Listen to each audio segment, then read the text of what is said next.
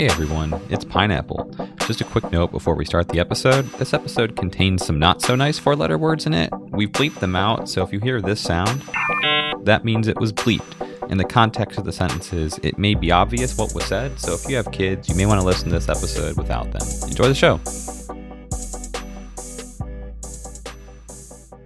Wholesome Transmissions is sponsored by Riptide Esports. Riptide is a fantastic upcoming esports organization that focuses on community and camaraderie more than just results. Similar to the message of this show, Riptide knows that player well being and outlook is just as important as performance and skill, and that's why we're thrilled to be sponsored by them. Follow them on Twitter at Riptide underscore HQ and get plugged into their Discord server that's open to the public.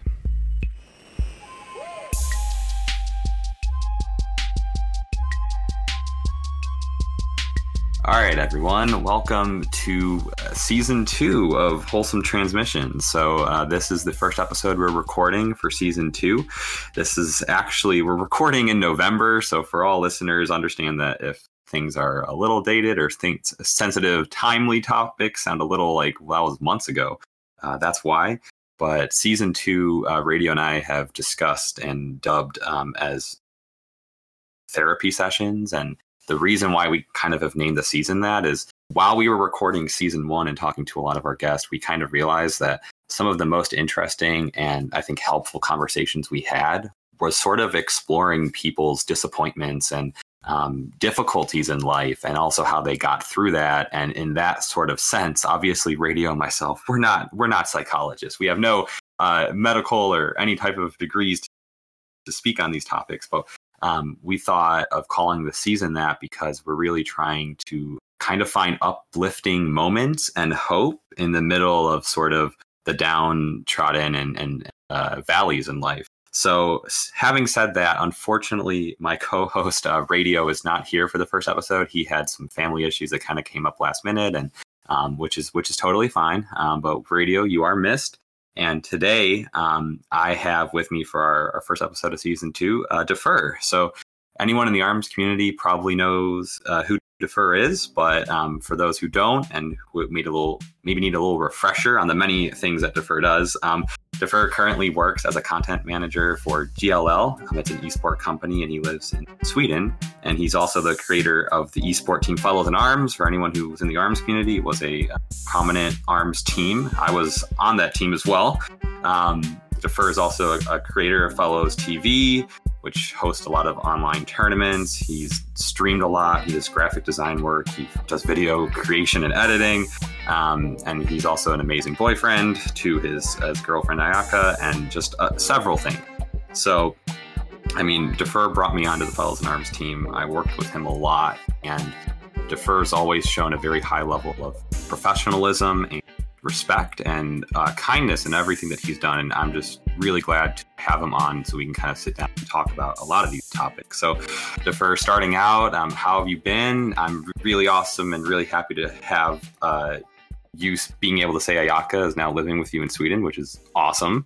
So, why don't you kind of start off by how life has been treating you and go from there. Yeah, yeah, sure. Thanks. Just starting off, thanks for having me on. It's uh, such a nice introduction. Feel yeah. a bit uh, flattered when you go through all these lists it's, of stuff that I've done. It's a lot.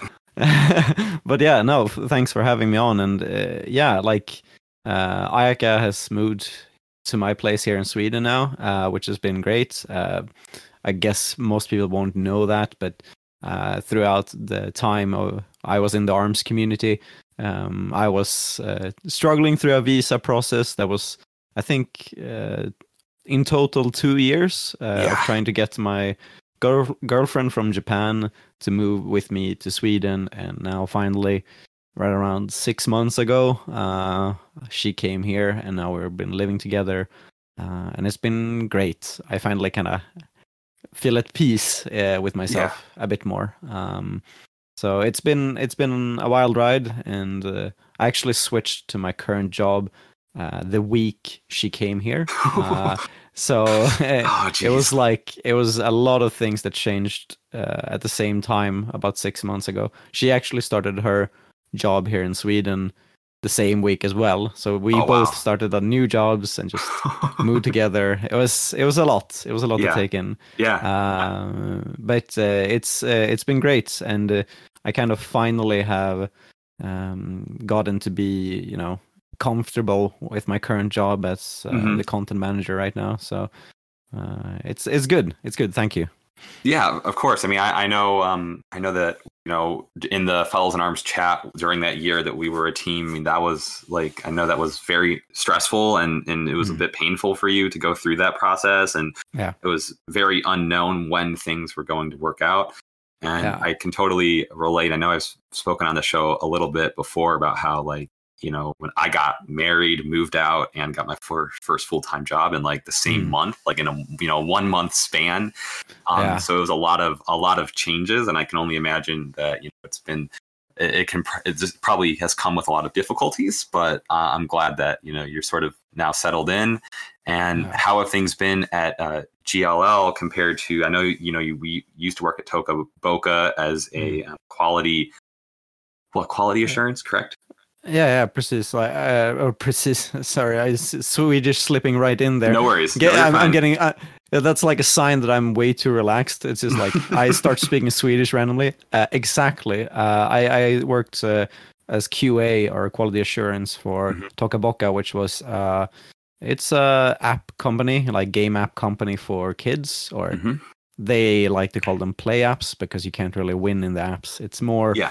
Uh, geared to kids to kind of make them learn about things and not having to necessarily worry about competitive things or points and Mhm. stuff. Uh, and that's kind of funny because the, the Yes. current uh, job that I'm working say. at is is about all of those things, you know, competitive spirits and winning money, uh, stuff like that.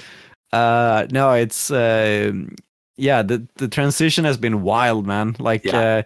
I um, first of all, like the visa process is something I would never wish upon my like worst enemy. I for sure. If Yeah. if you if you have someone that like anyone that is like in any way kind of uh, in a visa process, I like I I really feel for them. Uh, Mhm. But uh, but yeah, like the the work has sw- uh, switched so dramatically. I pretty much worked. Uh, so I came back to Sweden from Japan about two years, two and a half years ago, Yeah. uh, and then I started working at Toca Boca shortly after, which is, um, yeah, it was.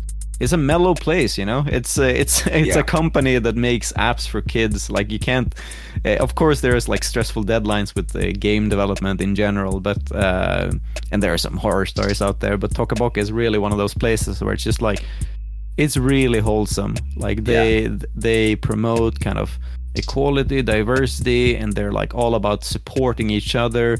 Uh, you know, the the products are for the kids. It's like it, you you just feel good being there. Yeah. I Uh, and- remember. I was going to say, I remember you talking about like your job at Toca Boca and just Mm. uh, it seemed like you were, it was a very chill atmosphere and it Yeah. kind of helped you because you weren't really stressed at work too often, it seemed like, and you were able to kind of focus on the ARMS community and, and your other esport, you know, type endeavors.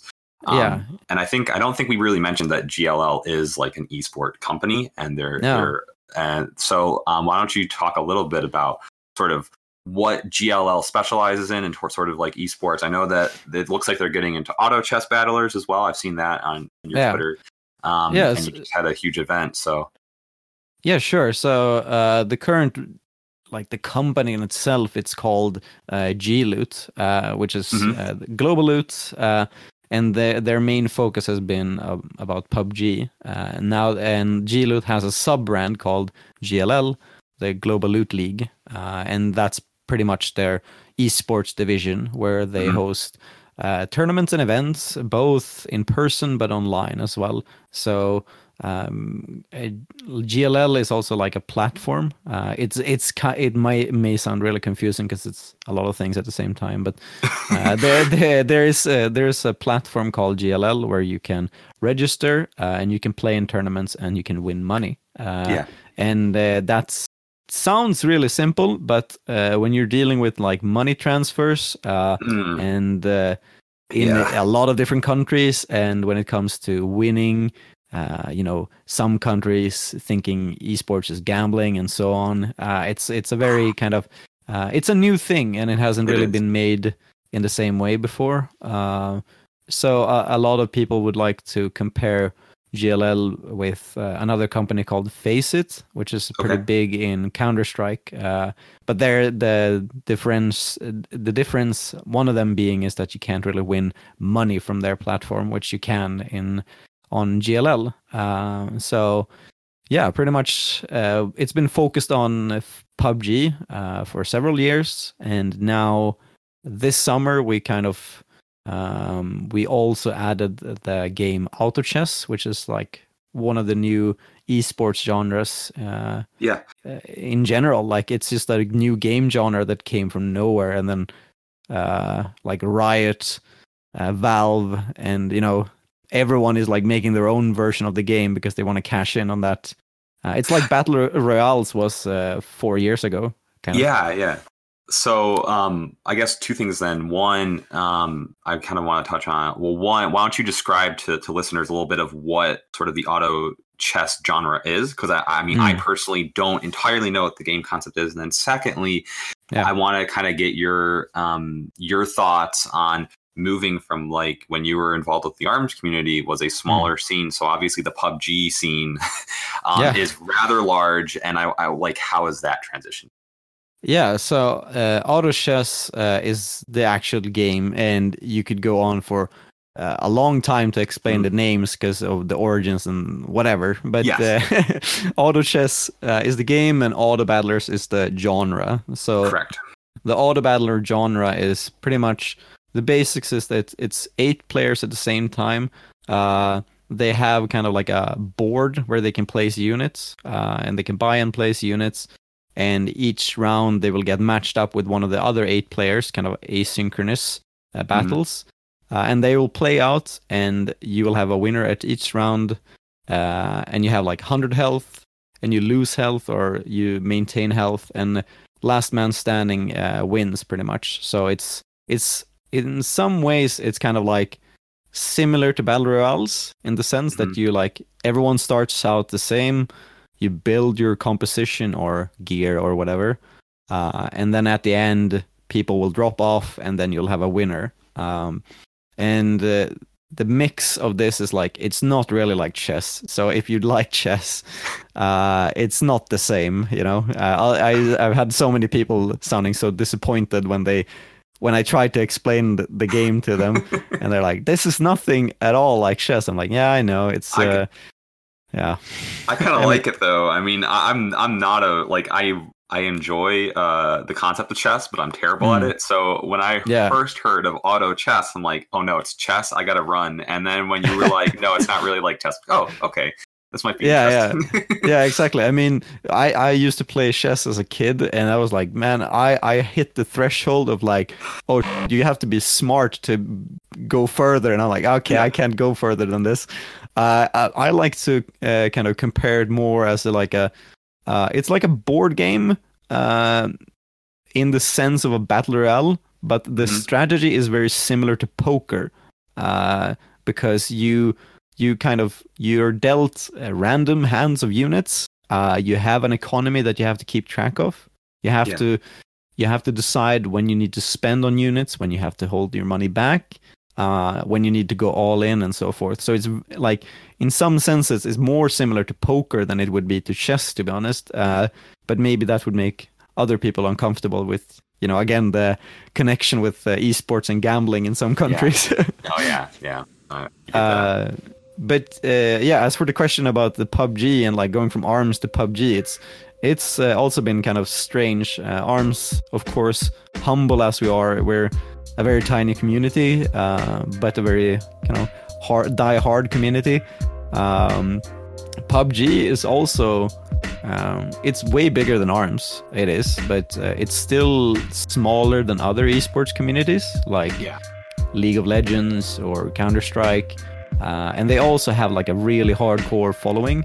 Um, now, the one of the biggest re, uh, like differences between ARMS and PUBG is that the company itself kind of um, supports the esports side of the game. So Um, they have made leagues in all of the regions in the world uh, where you can, you know, you can qualify to those regions and go on to the majors. And at the end of the year, you have the big kind of global championship. Um, that, uh, yeah, I think a lot of esports games are starting to adapt that kind of formula. You know, uh, like you break it up into regions, go on to bigger tournaments, and then at the end of the year, it's like a big bang of yeah. um, prize money and uh, uh, I don't know adrenaline. I guess. Well, yeah. I mean, it makes sense. I mean, you can't expect um, there to be like three or four large tournaments with people all over the world coming out, like unless the No. game has just broken that threshold of being in like sort of the national eye of video games, right? Because if you're not Yeah. quite there, it's it's too much ex- um, too much expense to, to to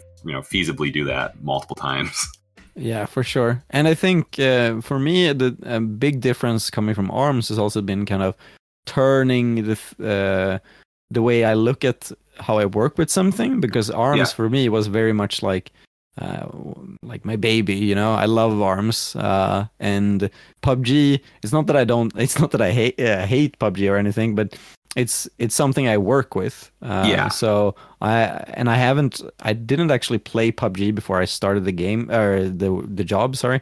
Uh, so for me, it's been kind of um, taking my learnings from ARMS and previous stuff and just kind of how can I learn PUBG from a job perspective, which has been uh, very different. Like Yeah. uh, it's uh, it's cool, but it's very different. Uh, uh, I, I don't think a lot of people kind of get to, to have that chance of No, uh, you know taking your passion uh, and making it to a job, but it's slightly different. You know. Yeah, well, how? So, I mean, again, I think that you've, especially during the ARM scene, I think you kind of realized that you had a, a big passion in esports, and you Hmm. also, I mean, hosted several tournaments through Fellows TV. So, how? Um, I mean, does it? So, you said it's a little different, but has it been kind of um, uplifting and and really good for you to finally be like basically working for something that you you know have a, a great passion for? Yeah, I think uh, like specifically why I'm passionate about esports in general is just because uh, it's well, it's just cool that people are like competing in games. Just putting that out Yeah. there, but but uh, just uh, the the fact that people can like gather around something that m- so many people can take part of, and for me, esports even before arms was kind of a way for me to connect with people as a kind of introverted nerd when I was in my early teens. Yeah. So, uh, like, for me, it's also seen as a kind of a, a gateway for those kind of not so extrovert people to be able to connect with others and kind of find a community um, through something they love. And since it's connected via digitally, it's like so many more people can finally join in on the fun. Um, so I I don't know. It's uh, it's I I rarely get the time to stop and think about it, but it feels cool to Yeah. think about like oh I'm kind of helping to kind of build this um, thing that we call esports in some way, I guess. Exactly. No, you, you definitely are, and I mean, there, I think that I, I I would say the community aspect is one of the highlights of esports in general, and it's also like it's it's a community for introverts because you can you can very well do most things that you would do on uh, you know online video gaming from your house. You don't have to go Yeah. anywhere, and like for the arm scene, a lot of these online majors that we had and online tournaments Yeah, everyone's just in their house. Like you can still have your reclusive lifestyle, but you can be part of communities. Yeah, that's so unreal. Like the more you start to think about it, the more Yeah. unreal it feels. It's like well, some people are just like they're just the, the average Joe in real life, and then oh, but you know when I go home, I'm actually like a world champion in this like game or something. They're like, what? Uh, I mean, some people, at least I guess in the arms community, has also kind of real, uh, lived through that thing. Uh, yeah.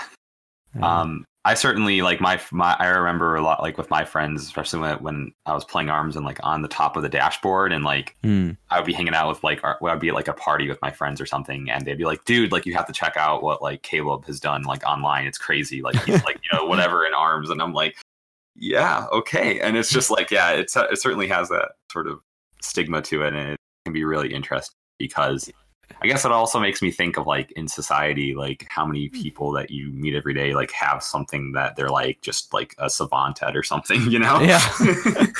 yeah, for sure. Um, uh, So- I, you know, I, that just makes me think of like there was some one time or like t- two or three times at at work while I was working at Toca Boca, someone would like randomly bring out arms because Switch was a big thing at the mm-hmm. company, and you know, you have this moment where you're just like you look at them and you're like. I don't want to like ruin their day, but I I'm kind of a big deal in this game. And you don't you, like you don't want to sound like a douche and say that, so you just like look at them. I remember while I was working some one day, there was a girl that was like, uh, like I don't remember, like seven. She was the daughter of a colleague, and she was Mhm. playing arms like right next to me. And I was just looking at her and just like, holy, shit. and oh, she's doing like she's playing Twintelle, but she doesn't really understand the ability, and I'm just like, should I like let her know or? and I was just looking at her and then like sneaking in some uh like advice here and there and she's Yeah. like thank you uh no i'm good i'm like yeah Oh. okay. i'm like yeah okay it's just like it was just uh you know fun fun moments yeah. Um, that's that's really. Um, so I guess also going from Toca Boca to GLL, what have been sort of some of the struggles that have come up, like starting, you know, a, a sort of a new career and a, a bit of a change direction, and how Hmm. have how have you sort of overcome those, and what are some of the skills you developed? So I think the biggest difference has been that, uh, as we kind of touched upon earlier, was that like, so I, I wasn't really stressed out at Toca Boca when I worked uh, Mhm. with my QA job. It's a, it was one of those eight to six jobs, not uh, not nine to five. Uh, and um, I did my thing, and then I went home. Rarely any overtime. Uh, and then when I got home, I could work with my side projects, which was which was esports. Mhm. Um, now going to GLL, uh, it's intense. Like things are happening all the time. New projects are coming at me from every direction, uh, and it. I I can't really do my side projects anymore because so many things are happening, and I have Yeah. to kind of direct my attention to my jobs uh, in the way that like when I get home I need to rest like I can't do anything more uh, and that's been like a very tough thing to kind of um, get used to Yeah. uh, I, I remember I, I, I, like to think I've been realistic in that, but I, I mentioned to people that I want to start doing Fellows TV stuff like now and then while working at GLL, but it's always been the, you know, one of those like, yeah, maybe in two months, yeah, maybe at the end of the year. Uh, and more and more, it's kind of getting into that like, hmm, it will happen when it happens, you know? Um, yeah. And um, I don't know. I think it's just like uh, I'm in in I'm in something that is bigger than myself now. Um, Yeah. Because in arms, I could pace myself as, as sometimes too much of what uh, more than I could do, but for, uh, ideally just the stuff that I could do. Yeah. Um, but but now I'm a part of something kind of like a bigger movement, I guess, uh, within esports, where it's just like, I mean, when we started, when I started at a company, we were like 35, and now we're we're closing into 100 in the company, which is insane. Um, Yeah. And uh, yeah, uh, so a lot of things is happening beyond my control, um, and. Uh, yeah, that's also kind of something new to take on when you've been in charge of everything, and then now you have to kind of be a part of something. Is uh, it's it's not bad. It's just different in that sense. hmm Yeah, and I mean, I th- I'm sure it helps that you're able to do something that you thoroughly enjoy, being in esports, and I'm sure that because it, it must feel a bit fulfilling to be working uh, during the day, even if you are putting in overtime and don't have enough for side projects. You're doing something Mm. that you enjoy. You know, Yeah. I think that that makes a huge difference for your outlook and just how you feel about things. Yeah, no, for sure. I mean, I I do feel so much prouder about the the stuff that I do during daytime in that Mhm. sense. Uh, even though apps for kids is like is great in all Yeah, for the- the- kids in the entire world, it's just like Yeah. I'm I'm not a part of that uh, like uh, group. so it's just yeah. like uh, our target audience. So it's just um, uh, yeah, I I make something and I want to be a part of what I'm making in that sense, and it's that's something special that I really um, I'm grateful for that I can have that in my life. Yeah, well, I'm, gl- I'm glad to hear that. And I guess one one other question, and this is sort of along the lines of like random, sort of weird questions that we have at the end of our first segment. Sometimes, um, I kind of wanted to ask you because I know that you know you've gone. I remember you, you talked also with Fellows in Arms about your involvement with Team Fortress Two and also Yeah. the Arms community. I'm, I'm kind of curious to know in your mind what are some of like the most influential video games on your life that have had sort of lasting impacts on you or games that you put- that you thought particularly um, kind of changed your direction Yeah, uh, and this is gonna sound so nerdy, but it's it's one of those questions that I've been thinking about myself so much. It's just like I have a list here. Uh, it's just it's Well, not hey, too long. no that's uh, good because i mean I I think when we all we've asked guests on like season one about like top five video games a lot of Mhm. those games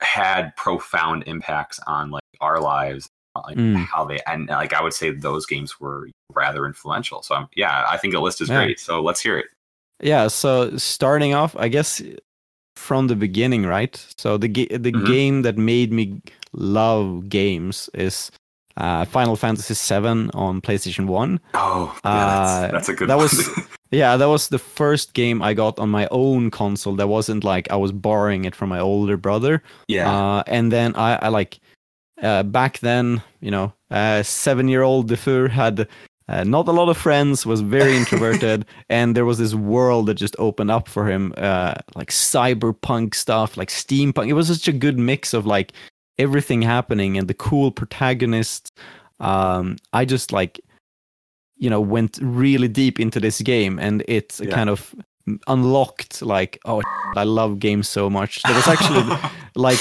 there there was this uh, ad that uh, now this is, might be dated with you know how people listen to it but there was just an ad that got released about final fantasy 7 which uh, in J- uh, japanese ad where they're basically yeah they they're talking about it um, it's basically about a couple where the woman has played the game but the guy hasn't and then he keeps meeting people who um, has played Final Fantasy VII, uh, and then is like, oh, maybe I'll try Final Fantasy VII, the remake, which is getting uh, drop, dropping on Final uh, PlayStation 4 now, yep and it's just like the entire ad like almost made me cry. You know, it was just so like nostalgic. Like I can Uh-huh. relate to everything about this, even though. Yeah. It's people in Japan that's you know way different culture than mine. Uh, yeah well games games i mean video games are one of those things that it, like sort of unite people across like all all ages and cultures and like especially we saw that with the arms community too is like even though we might not speak the same language or have the same Mm. cultures it, that game has such powerful uh, impacts on all of us individually on like a community basis Yeah, for sure. Uh, so I guess secondly would be, as you mentioned, Team Fortress 2, which was Mhm. really just one of those games. I got the orange box for PC because I wanted Half Life 2 because I was obsessed about it. Yeah. But then I tried Team Fortress and it's like, holy shit, you can do so many things in this game. You can, uh, you the teamwork was on such another level that I hadn't experienced before, uh, and it was one of those games where I just, um, I started reaching out to people, and that's where I made my first kind of team within like some sort of community or esports. Uh, when I like when I was 14, I made my own team in the game where I was recruiting people. I think I had like 20 something people in Oh, in my team. Uh, like as a 14 year old, I like I made Yeah. my I, I made a forum for my team uh, and uh, I think the funniest detail I can remember from it was I was 14. and I was like, I was, I was writing guides in English to people, uh, and like the people in the team, they were like 18, 19, and their leader was 14. Uh, and, and like when I was in in 19, I was like, I would never ever listen to a 14 year old like lead me through this game. Um, and yeah, I, I played that a lot, and I got to kind of a higher level in competitive. I almost got into the highest division of it Mhm. um, in the kind of six v six mode they have there. Uh, but then uh, I was kind of flunking school, so I had to kind of give it up.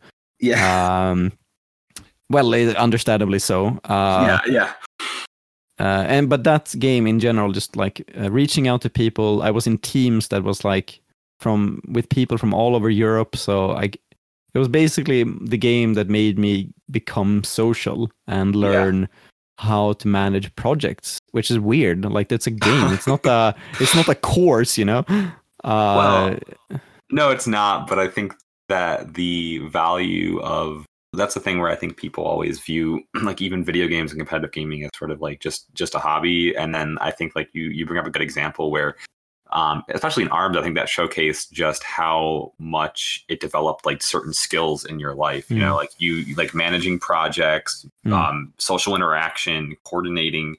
You know, Yeah. especially when you're playing Team Fortress 2, you have to coordinate with your teammates on like strategies. It's like you're Yeah. basically learning the mechanics that any project manager or, or like anyone in like an actual work environment would use. Yeah, for sure. And I, I think a lot of this is also like leadership skills, like the one that is actually leading the team. It's very similar to sports. I think Mhm. I think uh, when people talk about sports, it, this sounds like super obvious, but not a lot of people know that this is also happening in esports in the same way. Yeah. Um, but uh, yeah, f- so for sure, Team Fortress uh, kind of made me get out of my shell. Uh, actually, realize I like being with people. it's kind of Mhm. stupid thing to say, but No. uh, and then finally, I guess uh, the uh, the game that came after that uh, was uh, StarCraft Two, which Okay. uh, was a game where I I hadn't really been competitive from for years in Team Fortress. Um, and StarCraft 2 was something I was following, like uh, obsessing about. You know, they had the stars and the esports and everything. Uh, and it was the game that I kind of realized that it was fun to compete by your by yourself. Uh, Mhm. So Team Fortress was the team one where I could just be a part of something and be the healer. You know, I was the medic there. StarCraft kind of like, okay, I want to try to be uh, good on my own. Um, and you had this like huge responsibility. Like if you if you lose, then it's on you. Like you're the one who failed. yeah. Uh, Yeah. And it's incredible. Like the highest tier of StarCraft is amazing to watch. Uh, it's like n- no other game can be almost that mechanically advanced or like difficult. And Mhm. I was no way in that level, but just being close to it uh, was yeah. good enough for me. Uh, it was also the game that gave me carpal tunnel in both of my arms. Uh, so Uh, yeah, I that was, you have uh, you have the scars from that.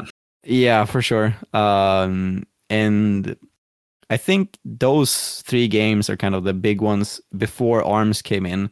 Uh, Yeah. And I think in some ways, like Team Fortress community and like StarCraft's like how I played by myself uh, kind of led me into fighting games in that way, where it's just like, you know, you you grow up, you don't have time, but fighting games are short rounds, you know, Yeah. spurs of the moment, and it's on you, as in StarCraft. Uh, I don't know, so I, I think that led me to you know finally Arms, which has had like a significant um, stamp on my life, I would say, uh, of just being being so much in uh, in just one game. Yeah, well, I think it also kind of like your those those four games you mentioned kind of in my mind paint like this sort of progression because like Final Fantasy VII is like introduction to video games and also getting experience like the single player and like the grand landscapes of what Mm. video games can offer, and then like Team Fortress Two is like the social aspect of Mm. gaming. And then StarCraft is like the highly technical competitive side, and then all of those things kind of funnel into ARMS, where Yeah. you sort of had all of that. Like there was the social community aspect, but you're playing the game by yourself. And Mm. um, I mean, I can definitely see how those games, prob you know, honestly led you to be able to do the types of things that you were able to do in the arms community. Yeah, and uh, like yeah, for sure. And it's like the more I think about it, the more I'm like, what's the next game? Like, what what is this gonna lead me to? You know, if this Yeah. is is like, am I gonna transcend into some like, like I don't, I don't even, Yeah. yeah, I don't Oh. even know. Uh, so that's exciting. yeah no that is really that is funny to think about yeah well Yeah. well awesome and i think on, that note we will uh we'll take our, our short little break here and then we will come back and honestly dive dive right into the the arms and and sort of esport uh, discussion pick back up where we left off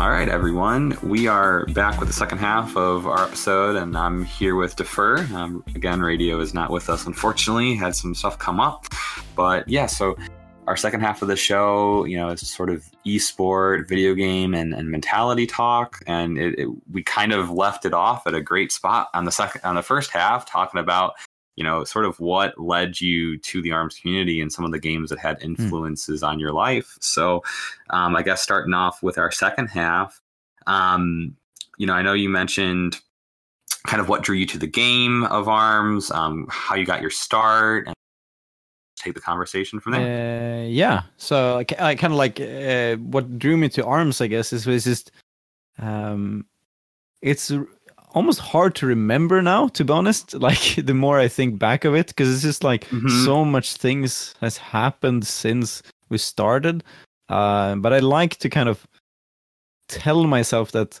Um, so when uh, when I when arms was getting announced, I can remember like that era in time was I had just gotten back from Japan. Um, my girlfriend was still back in Japan. Uh, I, I had been working in Japan for a while, and we met there. Uh, but yeah, we decided to come to Sweden, and uh, we had no idea when we would be together again. Um, and so Yeah. there was this like hole of like, okay, I don't know, I might have to wait for my girlfriend for years. Uh, what do I do? And Yeah. then I hadn't been uh, into any kind of competitive scenes for a while. I had been streaming some when I was in living in Japan uh, with my dinky little setup. Uh, and uh, then when when the trailer for Arms hit, I just I know that I thought, uh, holy, this is this is something I can just like all of my worries. I can just sink it right into this thing, um, and like I, I just I, I remember I I think I wrote it somewhere that was just like. I can become known in this game. Like I know what I need to do to be someone in this game. Uh, and I think Yeah. I, I guess what had drew me to it was that it was just a new type of fighting game. So um, in other games, Mhm. when they get released, you always have the, you know, like with Smash, for example, all of the other Smash players go to the other Smash. Uh, you know, uh, like shooters, they go on to the next shooters, uh, everything like that. But with arms, it was just like I couldn't see a clear like, okay, these guys are gonna be pro at the game. So I just like, yeah, this is my chance Yeah. to just go into this game like with everything I have, uh, and maybe find some solace in like, okay, I can work with this until my girlfriend comes to Sweden, pretty much. Um, and Yeah. yeah, that was a starting point. Did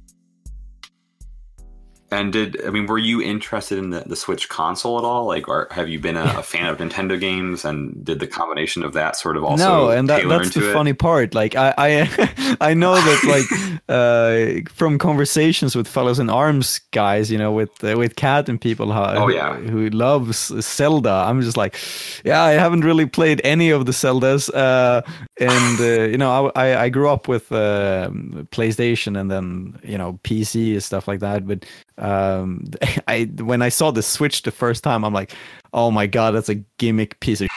I, I just remember like the what was it the presentation they had the first time where it was just like Yeah. the guy was like showing how you could uh, have like three you can feel three ice cubes in the Joy-Con. I'm like, oh my god, that's so stupid. Oh yes, yes.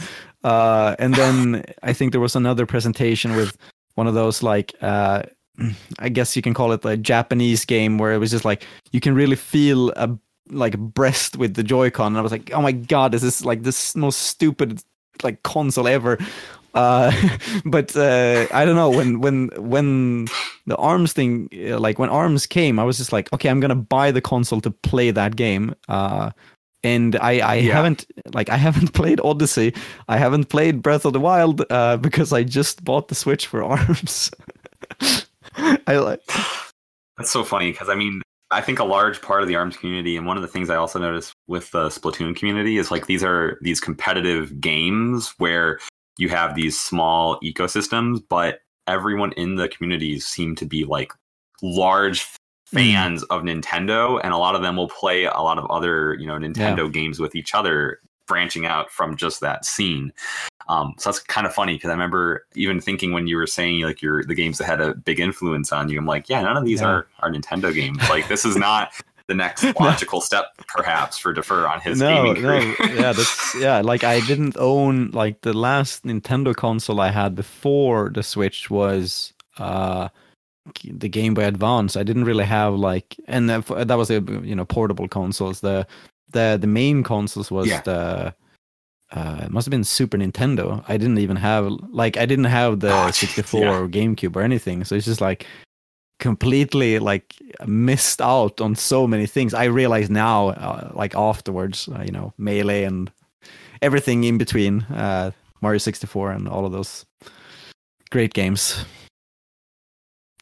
Yeah.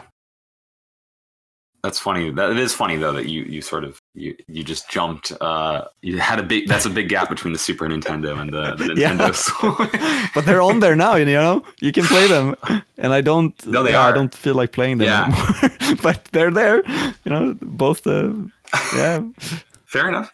Hey, that fair enough. I mean, I can't I can't complain with that. I mean, but I still think like your outlook towards the competitive scene of arms and like you're running tournaments and stuff, like it also kind of aligns a lot with like the Nintendo brand and what they promote. Like you sort of you've always had this high level Hmm. of like professionalism and respect and like you show that towards I think everyone and I think that you like even the Fellows TV tournaments have that uh to them and it just kind of reminds me of Nintendo and their approach to esports, which is kind of ironic given.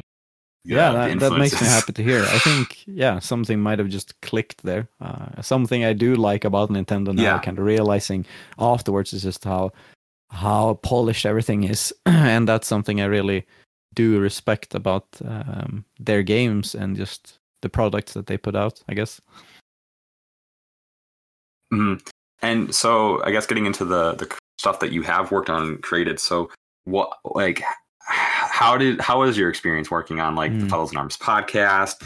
Um, like doing these tournaments. You also made like a Yeah. bunch of videos as well. Like you, it seems like you didn't necessarily have the professional training in these fields, but you sort of stumbled into it and sort of found like a lot of joy from creating these things. So, you know, what what what what uh, have you yeah like, i think experienced from that? um, so besides kind of what i talked with the like private life of uh, i need to find something to do i think um, I, I Mhm. had touched upon uh, like graphic design stuff i had been doing some streaming before in japan with my you know my own channel but it felt kind of aimless uh, like i didn't really have anything that i could kind of uh, like apply my skills to or the, the stuff that i've been learning in Mhm. say video editing or um, you know graphic design and stuff like that but when when um, oh uh, when the when the game came out it was just uh, i felt like okay i can like gather all of these skills and kind of jump onto it and uh, create what i want to create and then we'll see where that takes me and uh, um, i Mhm. wanted to to get the attention in the first uh, kind of as soon as possible and kind of grab everyone's attention Um, so I just thought, okay, let's make a podcast. I guess that's what you do, right? uh, and Yeah, uh, no, yeah. for some reason, I was just like, well, I streamed, so let's make the podcasts live uh, on streams, which um, it was a cool idea, but it was something that's really stressed me out. Uh, g- getting these Yeah. other guests on, having them live, and then having a live chat on is it's like um, maybe it's easy for some people, but for me that was a very stressful. It. I can't imagine doing that. I mean, with our show, we obviously pre-record and we we uh, we we Hmm. add music and other stuff though, so it's a little bit different. But I mean, it's a lot of stress. So, like, you have to coordinate like four schedules. You have to also ensure everyone's like microphones and everything's working Yeah. properly beforehand, and, uh, having the live Yeah, and element certainly puts an element of stress. There was even a moment in one of the casts, you know, with live uh, settings, unpredictable things happen. And I remember one of the uh, one of the clips that Yes. became like the most watched clip of uh, the podcast was actually one of the uh, later ones um, that was when and as soon as the podcast began. Uh, there was this uh, military uh, mil- military sorry military alarm that went off outside of my house. Uh, you know, one of those like doomsday alarms. Uh, and Yeah, I, you can yeah. see me react to it because I was like, uh, like I, someone else is talking, and you see me getting distracted by something in the background, and then I'm like taking off my headphones, and then I take them on again, and I'm like, wow, it sounds it like it's really. I th- I was thinking for myself like it sounds like a truck is standing outside of my window and just like blowing their horn, and it's just like. Uh, and then uh, I they're like, "Oh, are you okay to film this?" Yeah, yeah, it's uh, it's like the military alarm. That's probably the Russians or something. I was joking. Uh, and then like after the podcast, I go online, and it turns out like that uh, the the government had accidentally turned on the alarm uh, without warning anyone, and it was like complete chaos. Like people thought we were getting uh, attacked by Russia. Uh, people had been swarming the police website and crashing it, so people thought that Russia had hacked the police website. Like it had been going down. My no. sister had been like, you know, closing her vents and stuff like that. Uh, and I was just like, yeah. In the clip, I was just like, nah, it's probably the Russians. And then uh, I'm too stressed out to worry about anything else. Just keep talking, guys. Uh, and I like I Oh my posted that on the Swedish uh, subreddit, and it was just like people were like, "Dude, you're stupid as." I was like, well, you know, I was stressed out. Uh, You were Yeah, you were committed sure. to the show. but yeah, no, I, I never really had a uh, like an overarching plan with the podcast. I just felt like, okay, uh, people Yeah. need, I, I need, I want to create a space for where people can uh, listen to others, give their opinions and thing, uh, things about the game, and then start a discussion there. That was pretty much it. What I had in in mind. Um, and then as time went along, it was kind of apparent to me that podcast that was focusing on one game specifically became uh, restrictive. And i started noticing that people started talking about the same topics and like the same sort of arguments ke- Mhm. kept circling back. And it made me annoyed because i wanted to i wanted to create a space to de- develop the community not a space f- like a circle jerk kind of uh, i don't know spot. And it's just uh, uh, so that Yeah. made me kind of like okay transition from like okay at some point i need to stop doing these shows um and so i ended it kind of kind of on a high note with the 10th episode uh with you uh actually uh and Yeah, uh, yeah. which was where i somehow got the idea that hell let's make a community awards uh and uh, yeah that was um yeah that was something else i i don't know i- i- like in hindsight why, why what i was thinking but i was just like oh we have to have it before the end of the year it has to be done within two weeks I uh remember. Yeah.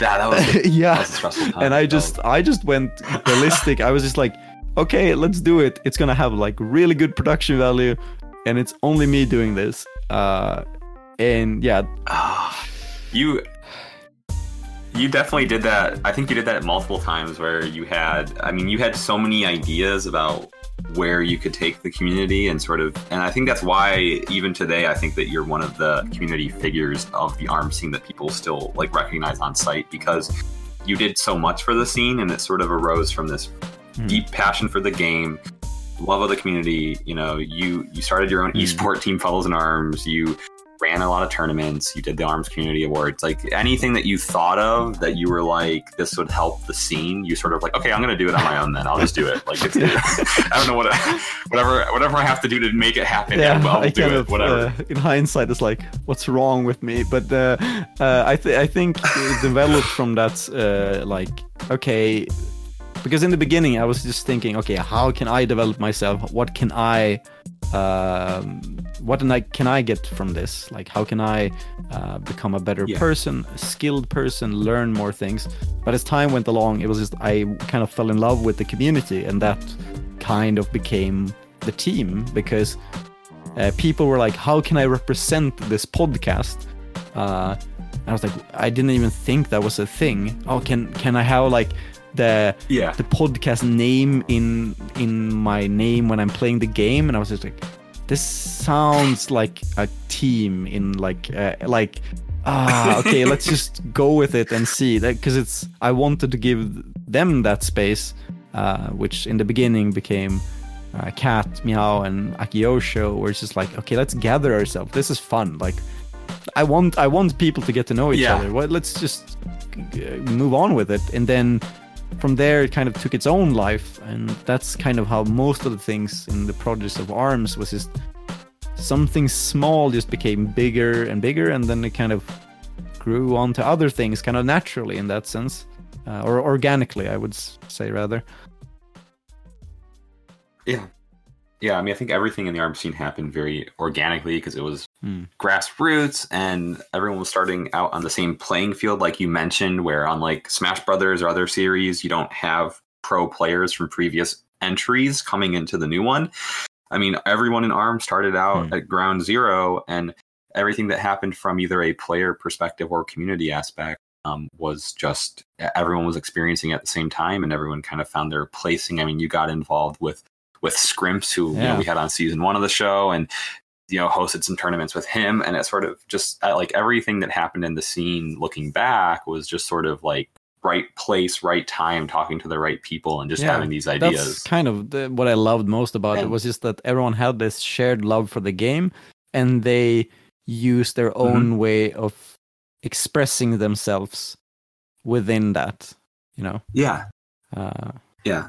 And so I guess kind of going off of that though so what are some of i mean your your highlights or um, fondest memories of of either you know stuff that you worked on like fellows in arms or yeah. the podcast or stuff or or uh, moments in the scene that really yeah. stood out to you it's like it's so difficult if i'm gonna be honest i was like uh, i was trying to think of it beforehand yeah. but it was uh, i think um there were some certain points where it's just like I because I was in it all of the time. It was very like since I was doing yeah. so many things, I didn't really kind of like how I, how I am now, as we mentioned previously. But I didn't stop to think of like, okay, what is actually happening here? But there was a few there there was a few times where yeah. it just like it just hit me, you know. Uh, and I think uh, the like best moments were uh, so when it, when we became a team, the Fellows in Arms team. Uh, the first time we actually met together was in Japan when we went. We traveled to Evo Japan,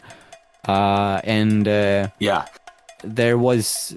I think after the tournament, uh, me, Hanuka, Nobi, and Meow, we and uh, Nobi's wife, we were at a restaurant, um, and it was just like this Chinese guy uh, this uh, American dude from St. Louis, this kid from Pakistan, and this like random designer from Sweden are sitting in Japan in a restaurant, and I was like, I was just like when I don't know, it was it just hit me when we sat there, like, how the hell did I like put this together? How did I? Because I mean, they wanted to go, but I felt like in somewhere that I was kind of slightly or like responsible of like uh, encouraging them to go to Japan, yeah. right?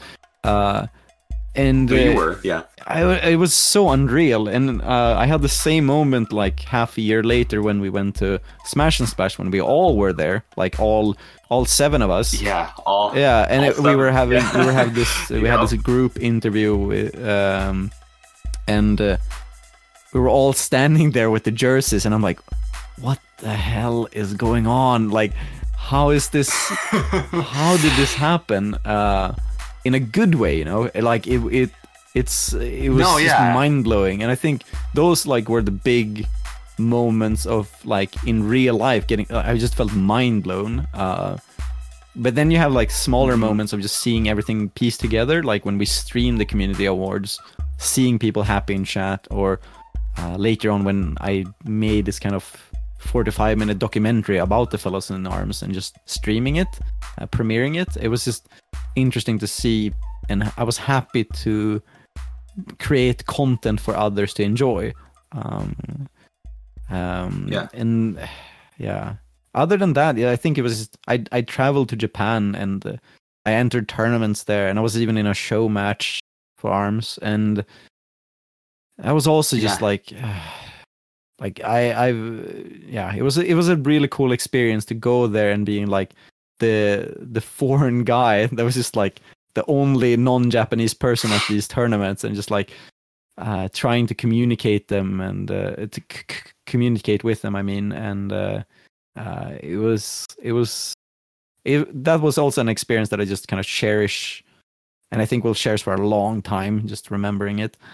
Um, very Yeah, I mean, I, I- for certainly, certainly for me, it makes me. I mean, also feel a little, even a little bit emotional, like thinking back on like Mm. Smash and Splash Four, and then you know I was able to go to Smash and Splash Five, but like Smash and Splash, Smash and Splash Four, when you and you, me, and the rest of Fellows in Arms were like all together sitting at a table in a restaurant. Like I was just, that it felt like Yeah. sort of like surreal and sort of like this, like almost like a dream, because like we had worked with each other and spoken to each other almost every day Yeah. for like a year basically and like we're collaborating on these online projects and having it all come together and we have like documented proof Yeah. that we were all there together in the same room it was it's yeah it feels crazy and especially like for myself i mean i was never i never i've never played in competitive game before and um, i've never been to a tournament before ever like and to be there competing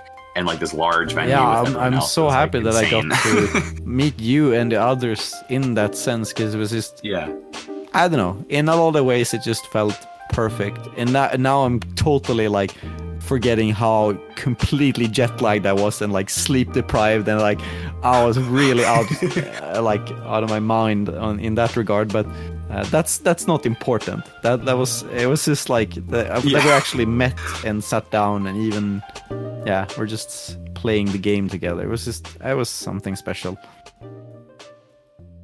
Yeah. No, I agree. And I guess so sort of taking a, a drastic turn though from from talking about the, the highlights and, and kind of going along with what season two of the show is in terms of therapy sessions, like uh, I know that as from the inside perspective of Fellows in Arms, I mean all of us had our own struggles and various things going on in real life. And I think that um, especially for you, I don't think people understood like some of the difficulties and struggles that you had going on internally during the arms scene because you did a very good job of like keeping it Mm. behind closed doors. And um, you know, I kind of want to talk about sort of some of your you know Yeah. difficulties and struggles with the scene or some of your lowlights and sort of you know yeah, that experience. I think, because I, I was thinking about this earlier too. It's just um, kind of taking everything into context of what I told about like uh, using arms kind of in a non-healthy way to kind of fill a void that you know the love of my life wasn't there uh yeah, pushed yeah. me sometimes too hard uh where i would i would work on things so hard that i yeah, at some at one point i kind of i burned myself out i kind of broke myself and uh, i think um like uh, i don't know I in in the same way that things grew in a positive way of like oh I I didn't really care about this community. Now I love it, and it's kind of grew like the love grew for it. Um, my my feelings of responsibility for the community in some way grew. Yeah. And I felt like I need to do this, not I want to do this. I have to do this. Uh, and that led to setting like super unrealistic um, at times uh, unrealistic goals for myself of like for example this uh, community awards where i just kind of um, I, I tried my best to not show it to, to others because i wanted them to uh, see fellows in arms or fellows in T- uh, fellows tv by extension uh, they uh, that they should just enjoy the content and kind of get a space where mm-hmm. they can mm-hmm. enjoy stuff. but uh, to truth to be told, like in sometimes, uh, you know, we were talking about my job as QA, uh, eight to six, and then I came home at seven, and then I worked on my projects usually until midnight or 1 a.m. And then I did that, and then the entire weekend I didn't meet people. I was just working on Fellows in Arms stuff. Like, I woke up, worked on Fellows in Arms stuff, and then the, it was th- 3 a.m. And then I, went to sleep, did it again, and then I went back to work.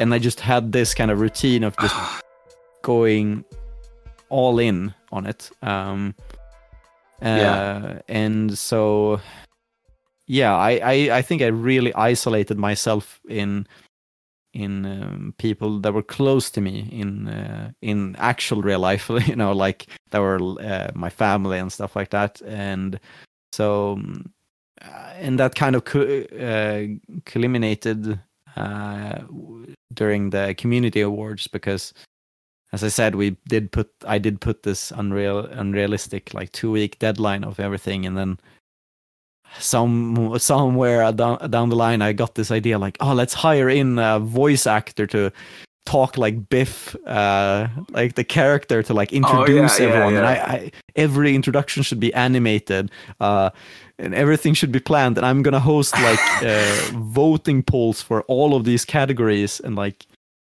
it became like it became crazy uh, at that point. Um yeah.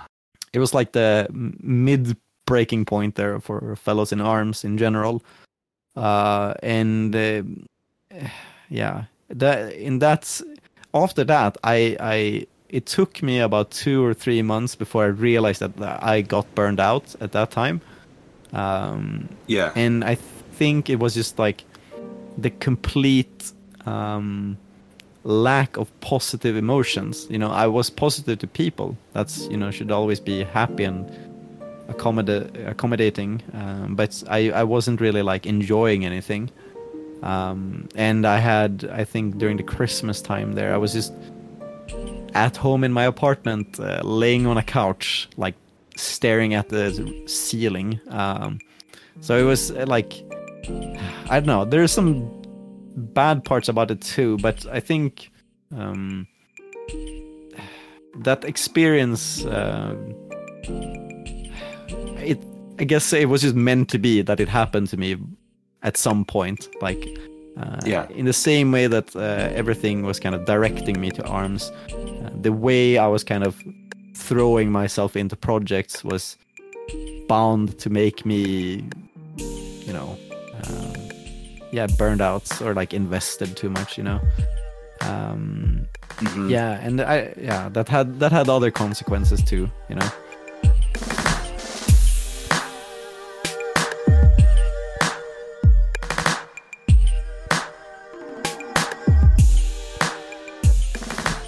Yeah, I mean, I, I, I certainly know that when you uh, told you know the uh, the t- like people on the Fellows in Arms team, myself included, that you know after Smash and Splash um, four, which you know that was in like what June, so like six months after the Community Awards mm. um, in December, that you know that that, that was going to be it, mm. and that the team was disbanding. Um, I don't think I don't think I realized that the full extent of just how how involved and how invested you were and how much of a mm. toll that was taking on you because one of the things i think can be said is when you do anything in life and you invest in and you create any content, whatever, there are going to be people that love it Mm. and there are going to be people that hate it. And I think that especially the people that don't like something are going to voice it stronger than the people Yeah. that, that did enjoy it. Um, so I know for you, I think that you were also burned out at times because you worked so hard. You were doing these like large block shifts every day. And then you also had people who were just like 100% Yeah. unhappy or um, the not content with what you were doing. And that is, is especially crushing, especially when you're literally like investing every waking moment into either that or your your job, which you kind of have yeah, to. do. I, I think you there was this kind of. Uh, I was starting to get this uh, into this mindset where I didn't really like. I was too biased against my own projects. Like, um, I didn't understand that the image that I sent outwards uh, wasn't the same that I was experiencing, uh, and I think, you know, Mhm. people didn't know that I spent like my entire uh, wake hours thinking about these projects. I was doing everything for it. Even at at work, I can say that now. I was actually like when people were not looking at my screen, I was alt tabbing into Fellows in Arms stuff. I was designing stuff on my work computer. Like it was it was stupid in that sense, like in hindsight, because I was like I I Yeah. like at some points I was like, ah, maybe I should just take a few days off to like work on these things. And uh, like when I did get those comments that were just like, ah, this could have been better. Like I, there was some like d- deep rooted rage that was just like, they don't understand. Yeah. Like I need to, I need to convince them that I'm, I'm like putting my all into this. Uh, in the right, yeah, and I, Yeah, I, th- yeah. I think that kind of messed me up with um, some interactions I had with people in the community. Like my my goal when creating the Mhm. Fellows in Arms, besides just creating a space, was just to have to be nice. Like everyone, should, everything should, everyone should be nice to each other and just accepting. yeah, And it, it was hard in that in those moments for me to just be be nice. Like I just felt like I want to crush the world, you know. uh, and uh, yeah like uh, there there was a time where um i don't i don't think the details kind of matter anymore but uh where there was a dispute between the um, the players like uh, akiyosho and uh, some other player and um, like it it felt like as if everything that i had worked up until that point just kind of fell apart Mhm. like um yeah, I woke up one day and people had been fighting on Discord, and I was like, okay, okay, this is just like some some online beef, you know. And then I wrote something along the lines of, hey, this is not what we're about.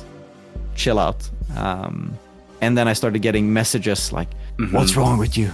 What have you done? And I'm like, ah, what have I done? yeah. Uh, and that was around the, the time the burnout I- came, so it was just like, wow. Yeah. Yeah, and I think for anyone listening and who wasn't in the arm scene, like there was um, this sort of dispute that happened between one of one of the members of Fellows in Arms Mm. and some other people in the community, and it led to one uh, Akiyosho Mm. leaving Fellows in Arms. And um, I think, in a way, like you said, it sort of kind of destroyed like the the image that like you thought Yeah. the team had, or like that you were kind of promoting and cu- culminating with the, the continuous burnout you've been experiencing, I can only imagine that how crushing that felt. I mean, certainly also felt crushing to me Mm. because I was on the team too, and yeah, it was it was really awful, and you know, it really sucks. And I think retrospectively, I think that um, it's not like it was never as bad as we might have thought, honestly, but. But it certainly felt that bad when it was. when it yeah was I, I think and for me that was the time where i kind of uh and it kind of says a lot for how i went about it. Now thinking about it thinking back to it was that i i decided then and there like okay after smash and splash uh this is going to be done but no one no one can tell Yeah. anyone in the community. And i think when i said that i felt this re- uh, responsibility of like if i break up this team now i'm gonna screw up the community. Uh, and that being in that kind of mindset is like not a good place to be. Uh, like nothing No. I, I want to kind of would, would would have wanted to tell myself like nothing would happen. Just be just do what you want to because everyone will just keep on living you know? Uh it's not worth Yeah. it to go that that hard into something and feel like it doesn't matter like my health doesn't matter. I'm just gonna go on. Uh No, yeah, no exactly it's not point. worth it you know yeah. No. Um yeah, I mean it's it's it's a tough balance to, to strike and I mean I think I think also I think that um and we obviously I think that you knew how important the Fellows in Arms team was to the community because it did stand as this sort of like everyone in the in the team was known in the community as sort of these Mm. like respectable and, and kind individuals and um, I think that the branding of everything like in the community like teams do make a difference in any community I mean look at any sports team right the team makes Yeah. a difference obviously because it's a team based activity with arms even though it was one-on-one fighting you it cannot be understated that the impact of teams in the community uh, changed a lot for people you know? So I, I think that it, it i understand the fear and i think that again yeah it probably would have been fine. Like nothing really would have changed drastically but it felt Yeah. so much more yeah. uh, and i mean i'm i'm happy that Um, we did because we did continue uh, for a few more months and i'm i'm happy that that Yeah. did happen. But uh if it happened again i would probably do it in some other way in that sense. Hmm And I, I mean, I guess you know I, I've asked this question also to when we had uh, Gore on last season. I asked him with like sort of after going over his like career uh, in the arms community, like do you do you feel accomplished and and I mean, I guess a bit of pride with what you were able to do in the scene yeah looking back. um yeah i feel like yeah no like short answer no uh no, no, uh, Yeah. no, I, I No, feel you're right. like um, I did what I set out to do in the arms community. I felt like I wanted to grow as a designer. Uh, I wanted to get a job in esports. I wanted to do. I wanted to do my own projects, apply my skills to them, and further my career. And then along the way, I met some. I got some beautiful friendships, uh, and I got to do. I got to go to really fun places. Uh, I traveled for arms only. I traveled to Japan twice, America, uh, Yeah. England, and Scotland.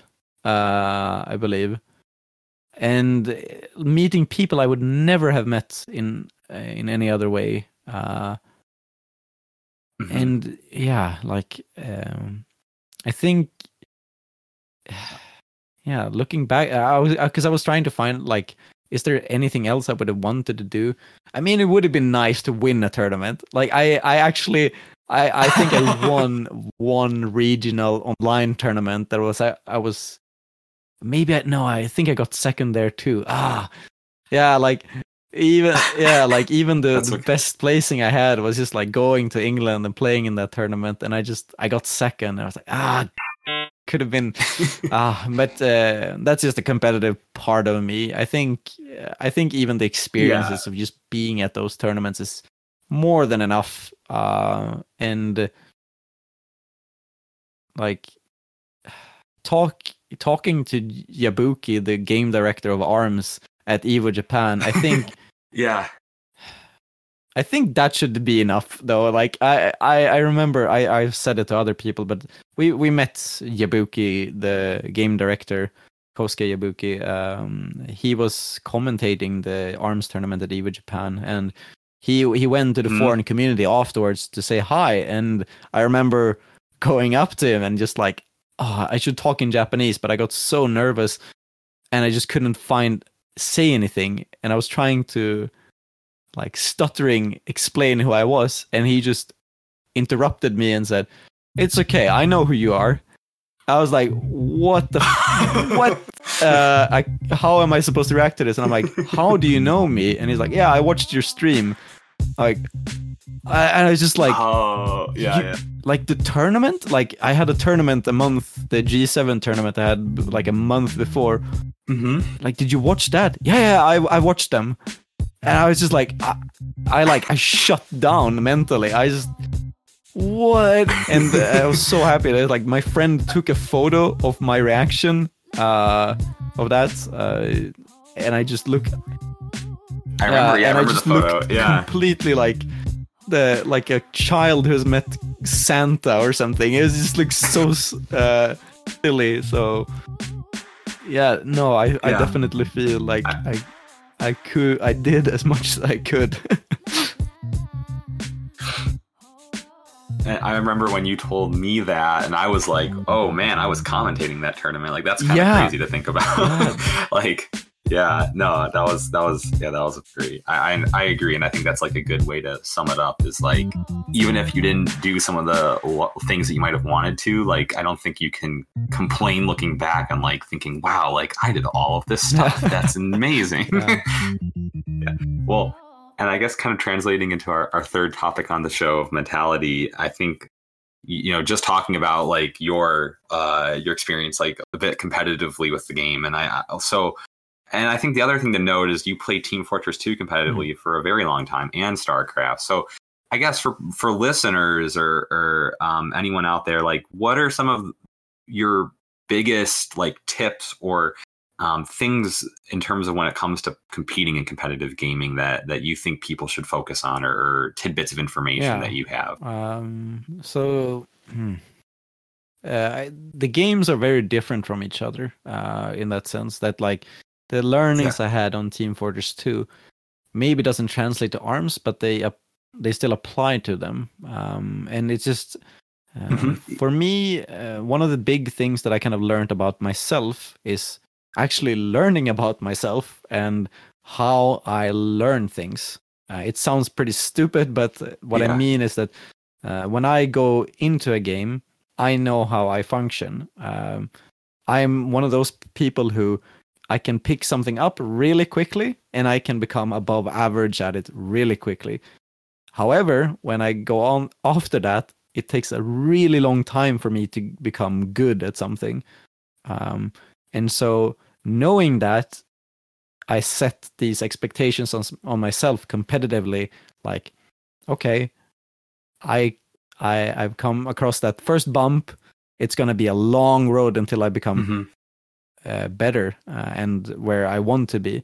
But I have to be okay with that because if I'm not, then I'm not gonna feel good, uh, and that's that's a place where you don't want to be because you want to have fun, you want to enjoy this. It's not, at least that's how I function. Um, I oh I agree. I mean, I think that I've always said once you stop having fun with the game, it's also Mm. time to leave it. You know, if you're not getting at least some enjoyment, like the competitive aspect, if Mm. you are competing, is obviously important, but you should still enjoy it to a certain sure. extent. You know, and I mean, I I have. It's funny that you say that you're a quick learner because I I've also understood that I am the opposite. I learn like it takes me a long time to get good at something, and I always say that my I have no natural talent, but my one uh, advantage is that I'm Mm. very persistent at things. So eventually, like if I I can keep at it for a long time and keep, you know keep bashing my head against the wall until That- something uh, clicks so Um, funny. And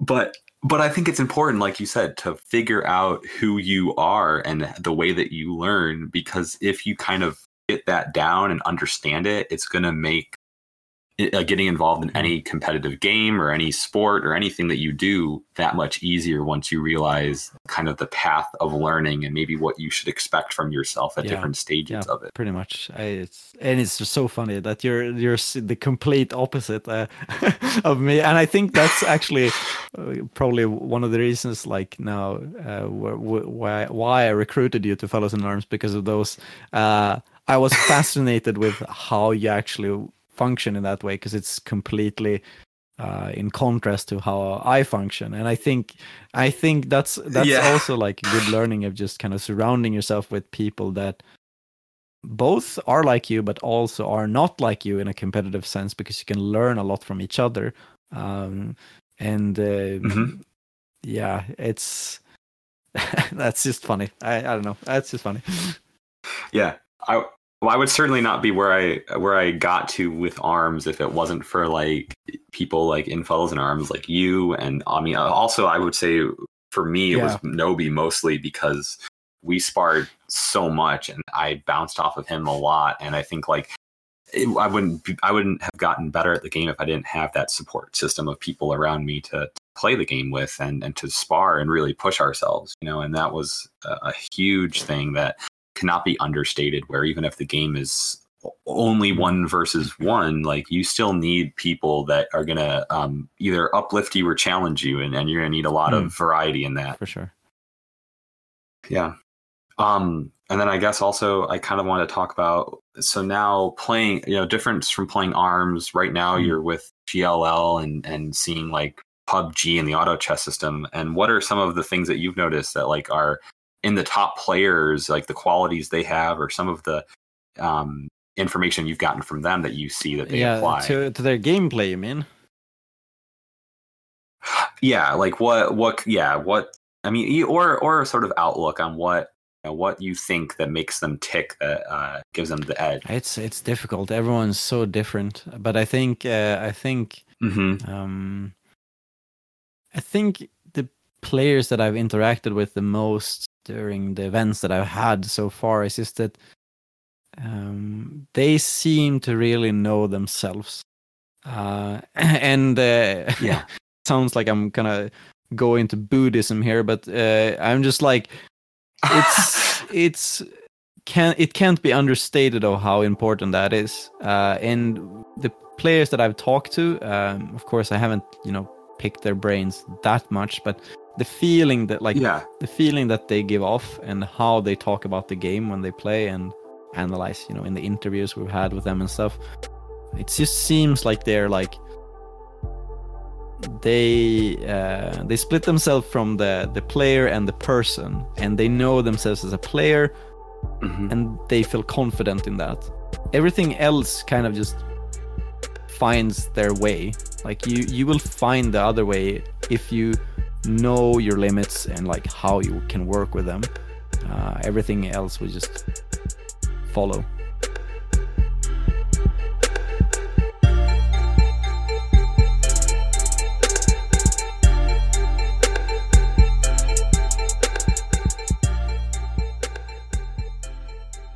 i think again that i, I think that applying a, a sort of a, a buddhism outlook though to even competitive gaming like i think that's an interesting take and i think that I think you make a lot of sense though when you say that in terms of when I think of like Mm. even in melee, you think of like the top Yeah. Smash players, right? And I think when you see them play or you see them even outside of the game just talking to people, like you get that sense of what sets them apart from like the crowds and plethora of people that have, you know, tried as well at their Mhm. their take, their shot at becoming a top player.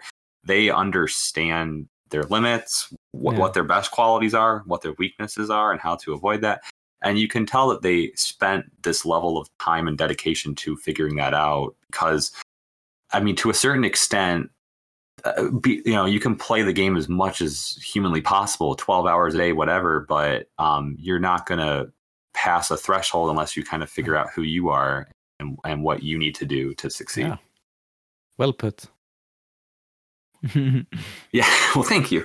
I mean, I, I appreciate. I mean, your your advice and and talking about you know these these topics of mentality, and I guess you know, is there anything else that you want to share from your your competitive career, or um, you know, any other uh, things you wanted to say about mentality that you help listeners? Uh, I think, um, well, as we did talk about it before, but it's just worth uh, uh, stating again is that nothing like is worth burnout. Uh, in that sense, that Mm-hmm. if you ever hit a burnout because i know i i i've known so many competitive people is that they they go so hard when they want to become the best and uh, Mhm. becoming like being burnt out you'll just become a worse person like in in the sense that you can't you will become weaker physically uh, and it's not it's not worth it. Yeah. Like, um, because if you try that hard and you go too far, then you will be further away from your goal than you were before. So, just be careful about that. Uh, um, and uh, on the topic of just kind of knowing who you are and such, um, is actually just kind of looking within yourself when you have struggles. Uh, for me, I I was it kind of pains me to say it, but I had a lot of problems with rage uh, during my competitive years in Team Fortress. Um, but what Yeah. made it change was seeing other people that were very calm and how can I be like that? Why am I raging? And then actually starting to ask myself, Mhm. why am I angry? Why is it this? And usually it wasn't even connected to the game, it was something other. And when I started to find that, uh, I stopped being angry and then I start being better at the game. So uh, it, it, it can be really painful to ask those questions to yourself, like, why am I angry? But it can really help. Uh, Yeah, no, it it, it definitely uh, can, and um, I think that uh, a lot a lot of people don't uh, you know don't do this introspection, and then they end up like experiencing burnout or losing interest or not seeing results that they wanted because they think a lot of people you know i think that it goes without saying that it's easy to fall into that space of um, the game is the Yeah. only thing that matters when you're playing a competitive game. Like nothing else impacts it. But no, that's not true. Like, you know, people are complex creatures and things going on in your personal life or things going on in your own head and different things going on with, you know, either work or family, those are going to impact you as well when you play anything, right? You games, sports, whatever. And um, it, it you need to you need to de- deal with that honestly before you can maybe uh, push past your limits in, in, in a game. Yeah. Well, well, I mean, thank you so much to for for I mean coming on the show today and and talking to uh, to me about you know one like your involvement with the arm scene and and also what you've been doing in real life and you know your new job and just everything going on and I mean it's just it's been awesome to to kind of be able to sit down with you in this way because you know we we we work together so much in the arm scene. It's been a while since we really talked at length and kind of taking this time to look back on things. And i think the discussion that we've had is i mean one really enlightening even for me uh, you know? it, it's been a pleasure. And, and, uh, i i do appreciate that this podcast's focus because it's something worth talking about even uh, you know listening and now talking on this podcast is just this is good stuff this should this should continue uh, for Yeah. sure uh, so I, i'm just happy to um, have had the chance to talk with you again in this kind of long longer conversation Absolutely, yeah. And again, uh, feel free, you know, to give yourself a shout out and let people know where you, they can find you, and um, or if you want to, you know, give a shout out to any people, uh, feel Sure. free to do so. Um, I have, the easiest way to find me is on Twitter, uh, Defur, D E F U R. Mhm. Uh, that's also my Twitch handle. And for some reason, I got that on Instagram as well. Uh, but yeah, yeah, lu- Nice. lucky me. Um, but uh, yeah, I, I a lot of really random posts, uh, and if you want to talk to me, I'm I'm you know open to messages. Uh, as for my projects, uh, I might start them again soon, hopefully. Uh, when they happen, they happen, Okay. and when they do, they happen on Fellows Yeah. TV, which is on Twitch and Twitter. Perfect. Awesome. Well, thank you so much. And again, to uh, everyone listening, we will be continuing uh, season two um, therapy sessions. Um, hopefully, we'll do, an episode a month. So the next episode will be um, next month around the same date as this one. And again, you can follow us um, on Twitter at Wholesome FM, and we're on SoundCloud, Apple Podcast, Spotify, Stitcher. So look out for more information, and we will see you on the next episode. Wholesome Transmissions is hosted by me, Pineapple Freak, and Radio. Radio does our production, and our editing is done by Radio and myself. Our logo is designed by Griffical, and music used in the show is courtesy of Scrimps. Arms is pretty cool, and so are you.